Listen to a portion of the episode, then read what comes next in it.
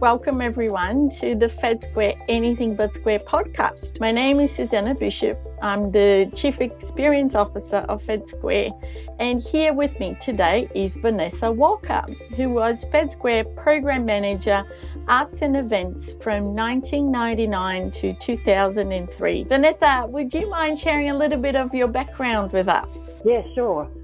Hi Susanna, and thanks for having me here. My background is quite broad actually, covering architecture, urban planning and the arts, which has brought me to the placemaking work that I'm doing now. I studied architecture and in Adelaide where I grew up, and I didn't really know whether that's what I wanted to do, so I went travelling for a while and worked overseas in London and travelled around Eastern Europe and wonderful cities, came back to home and then moved to Melbourne, which is a city I'd always loved for its creative and multicultural life. And I began postgraduate studies in urban policy because I was interested in the broader field of city making.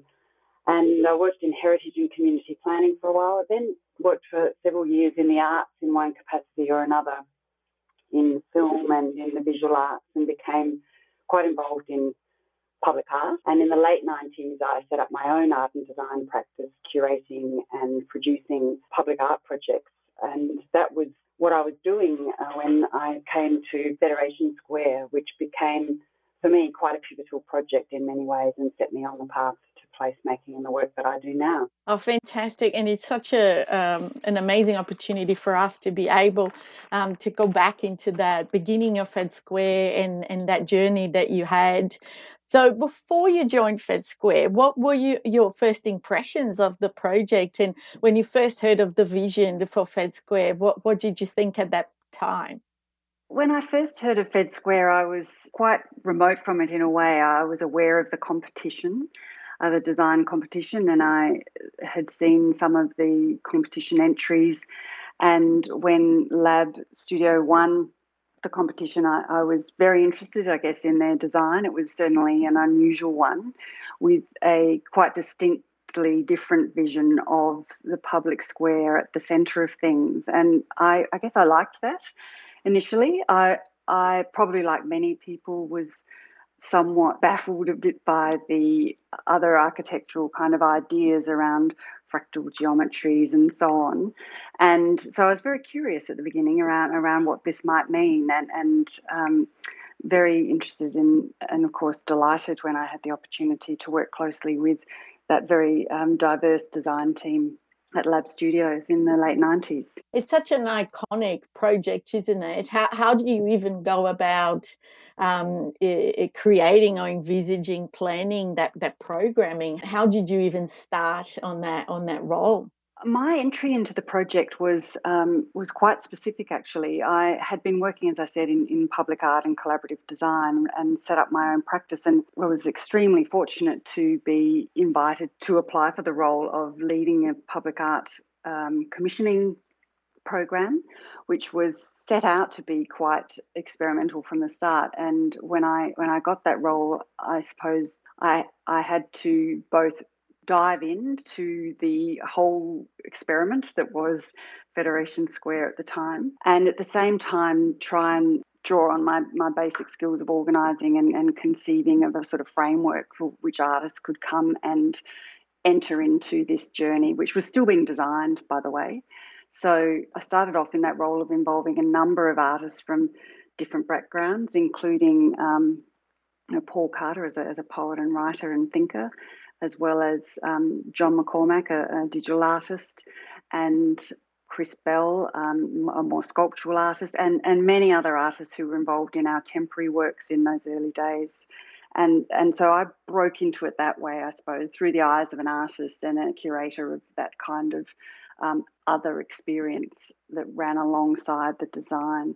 And we were, we set up it up as more or less a research project for these artists, and one in which we were very much also exploring federation as a concept, because that was, of course, part of the intended identity of the square, and certainly one that we felt needed to perhaps be fleshed out a bit more in a local way to bring this Federation Square idea to, into its local context. You've mentioned a couple of the initiatives that you've implemented.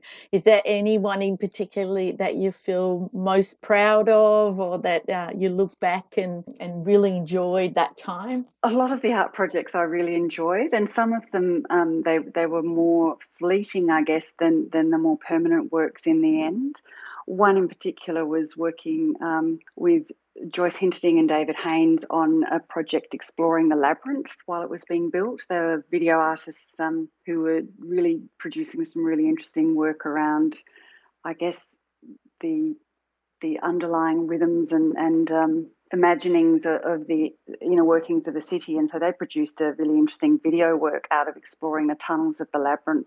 And I did enjoy working with artists on really temporary projects like the hoardings and creating stories and images around the construction of the site. Another really interesting project was the lighting work that we installed on the half-built Federation Square during the 1999 turn of the century or turn of the millennium celebration. So they were kind of risky projects. They were really great fun to work on with a bunch of people who were really, interested and I guess really also excited about having opportunities like this that were quite unusual at the time. So I'm pretty proud of, enabling those opportunities, and also proud of realising some works that did exist, that become manifest, particularly, of course, the work in the square by Paul Carter and Lab, that's the Nearham New work celebrating Federation. It was an intricate and tricky work to refine and deliver in the end, but it's an important part of the story. Were there any particular challenges that really taught you a lot, or that you remember from that time? I think some of the challenges actually came later because my role changed later. I moved out of Lab Studio and to a broader role when Federation Square Management was actually set up as the company to operate it. So that was a bit tricky, being on the one hand immersed with the design team and the creative team, and then flipping over to the client side at a time in which the government was changing. All sorts of things were changing in relation to the project.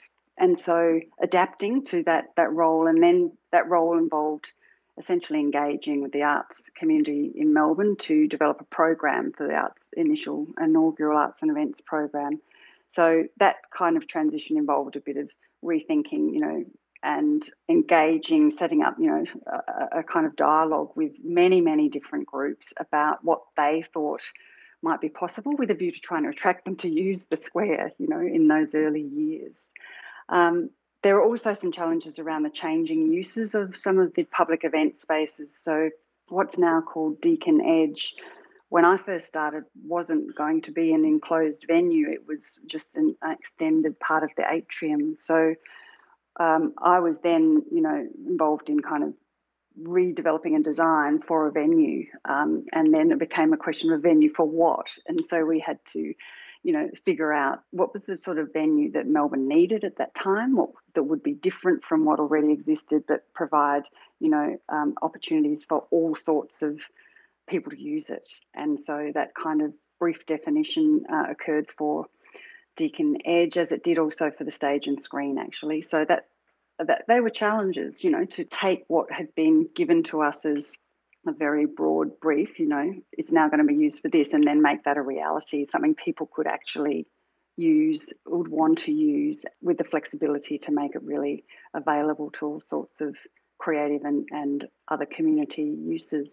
That's fascinating to think of Deakin Edge different to what it is today, as we see so many events taking place there. And I suppose, looking back to your background and your areas of expertise, you work a lot with people-centered design. So if you reflect back on those concepts at Fed Square, how do you think people-centered design were applied at that time? Well, look, I think, if I'm honest, people-centred design has come a long way since then. So I think it's definitely more a well-known concept now. Back then, it was a lot more learning on the job, I suppose, and less formalised. I certainly did a lot of individual you know, engagement with different users by basically setting up meetings and talking with all sorts of organisations, different cultural groups, big and small arts organisations and community groups, just asking them what they thought their possibilities were from their point of view. So it was a, you know, quite in-depth process, but probably not as structured as I would do now, where we have refined or sort of developed different approaches to dealing with very broad user groups and community organisations. So I think, yes, I'm more organised about it now, but the essential nature of going out and asking people what they think, and particularly people who have quite specific uses, and taking that on board and trying to, you know, develop some common principles for design and programming is, I guess it's evolved since then for me, and it's an important part of the design of these kinds of public places. And Fed Square was always controversial, I suppose, from the beginning, and going into consultation with the public would certainly generate different points of view.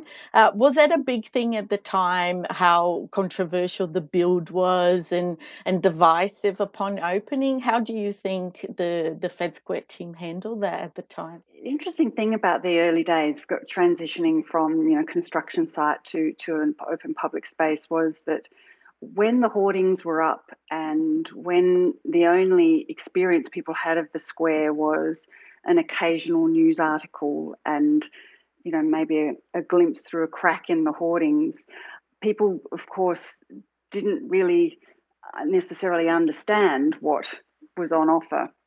And yet we, as a you know, as the management company, as we got closer and closer to opening and we were working through operations and planning events and things, I guess we were pretty confident, just quietly confident, that this, you know, was such a gift to the city, this public space and these cultural organisations, that it wouldn't fail as a venue for people to come.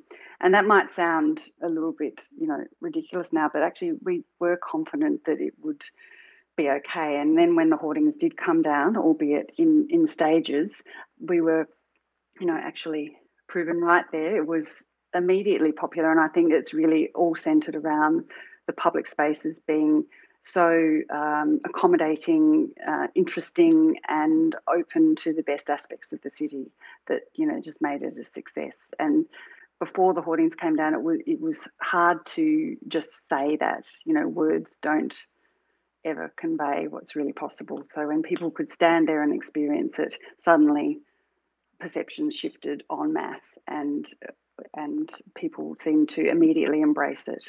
So do you think it was pretty immediately, or do you think there was a group of people that taken a beat to warm up to the space? How long did that process take? I think my perception is that when people were able to experience it, that it was fairly immediate, that the change of view, or the tentativeness or the scepticism and the criticism of its, you know, its visual appearance, et cetera, from drawings and so on, it just really disappeared. That became, those criticisms were just outweighed by the fact that people found the experience was pleasant. And this is, you know, this is also something I have found subsequently in experience design and place design, you know, place making, is that really when people can be in a place and experience it, and, you know, be involved in imagining it and creating it, then there's, you know, you just take that journey. It just makes such a difference to move away from the specialist professional languages and, you know, all of the things you might say about a place, and to actually experience it is what changes people's points of view. And since that time, and most recently as government undertook the review of Fed Square, it was very loud and clear that Fed Square became a much-loved destination and very close to Melburnians and visitors. So what you started then obviously continued to grow in a very positive direction. So that's something that must you must feel proud of looking back. Well, I do, as I'm sure we all do, and I think a lot of it though is testament to the fact that the city, we needed a square. We didn't know at the time that the competition was running and the place was being designed. Really, I think Melburnians just didn't really know what to do in a public square. We hadn't had one, and we didn't have a culture of public squares. So, I personally remember, of course, speaking to many, many people and talking about the sorts of things that could happen there, and demonstrations and public talks and festivals, in the square. And even for quite, worldly and well-travelled people would sort of look at me like I was slightly mad and, and would just sort of smile and go, yes, well, we'll see.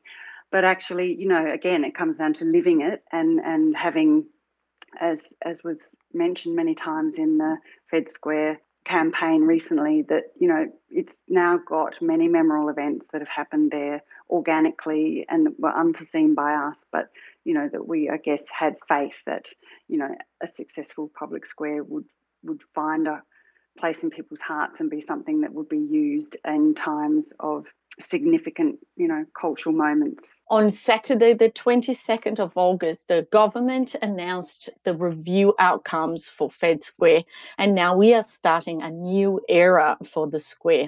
Now, given all your experiences in placemaking, urban renewal, especially heritage interpretation with the recent heritage listing of Fed Square, what do you think the future should hold for Fed Square, and what would be some of your recommendations?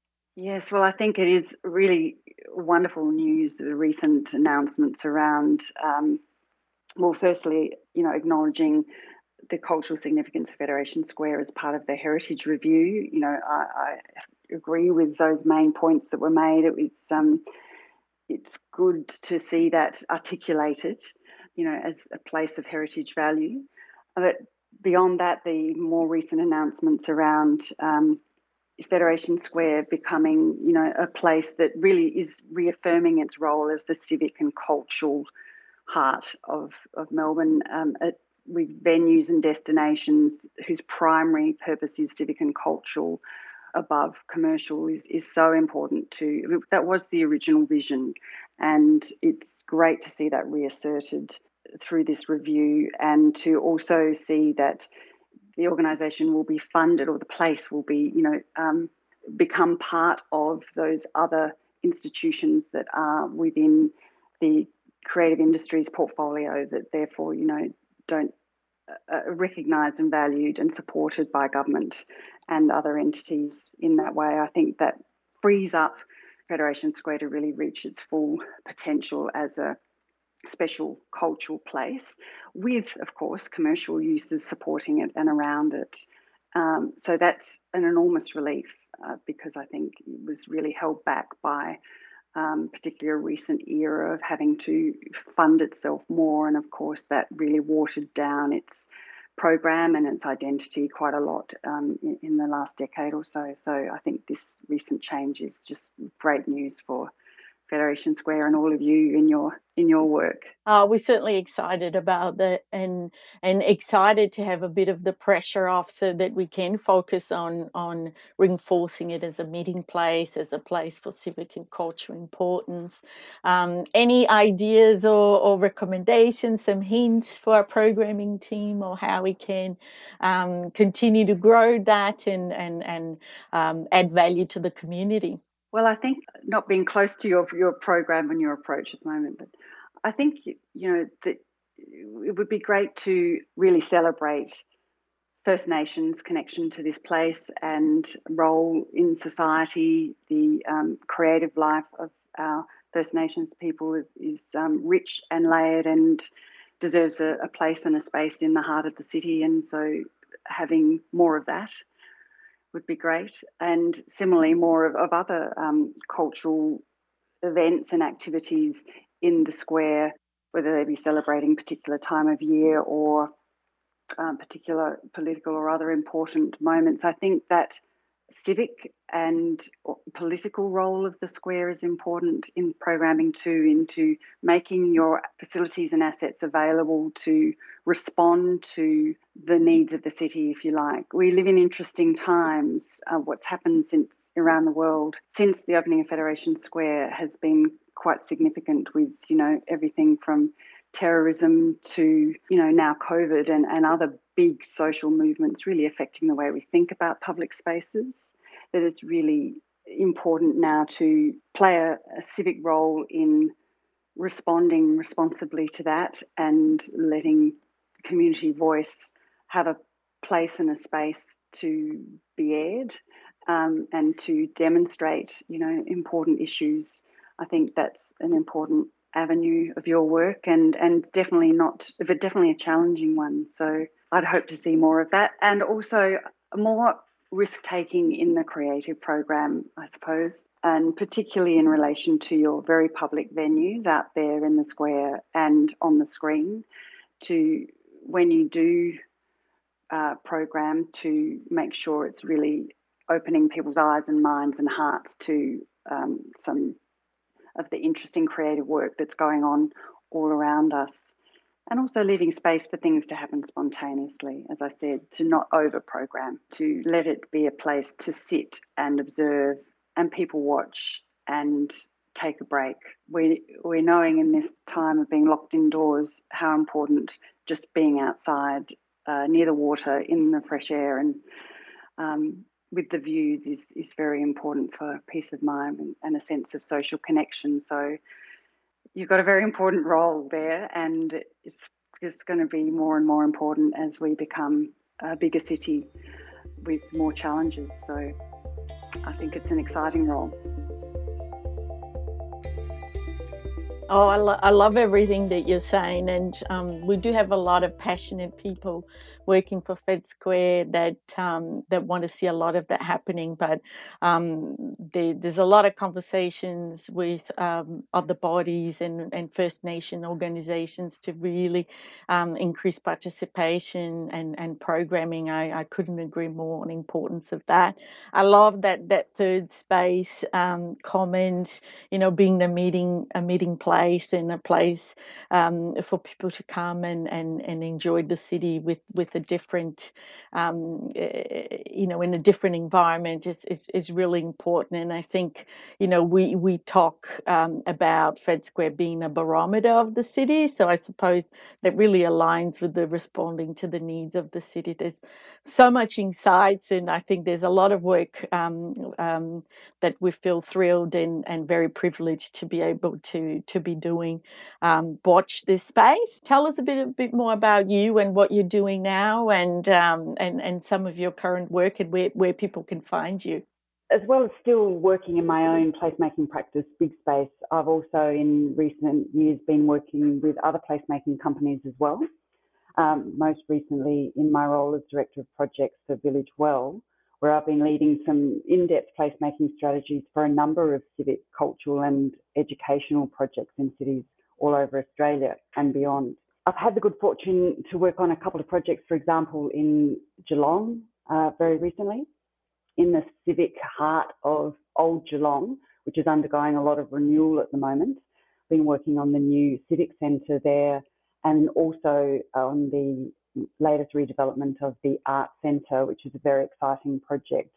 It's one where we've been doing extensive engagement with the local community and other interest group around what's possible in this new art centre and how to make it a truly welcoming place. And the ambitions and ideas that are coming through those conversations are really exciting and will make it much more than a traditional arts venue, that's for sure.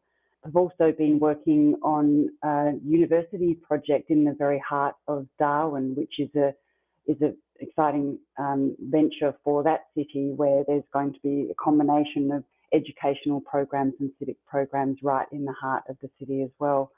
So that's been really exciting, and on both those projects I've been working with traditional owners and other First Nations groups as well, and that's been very enriching and been learning a lot from that experience. Before I let you go, I love to hear some of your insights into how COVID-19 might change placemaking potentially forever, and is there some positives about that we can all learn and use? I think that there's definitely positives in that we've certainly seen a swelling of appreciation of our public spaces of all different sorts. You just have to go down to your neighbourhood park to see it suddenly being used tenfold more than perhaps previously. So that renewed appreciation will bring with it, I think, a sense of care and ownership, that people will want to see places well kept and well looked after, and certainly not threatened by,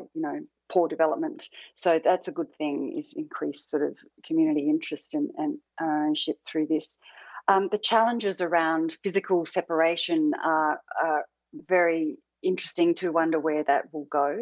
I think, we just need to find creative ways of enabling people to be together socially at perhaps a little bit more physical distance. So that is going to require innovative and open-minded programming.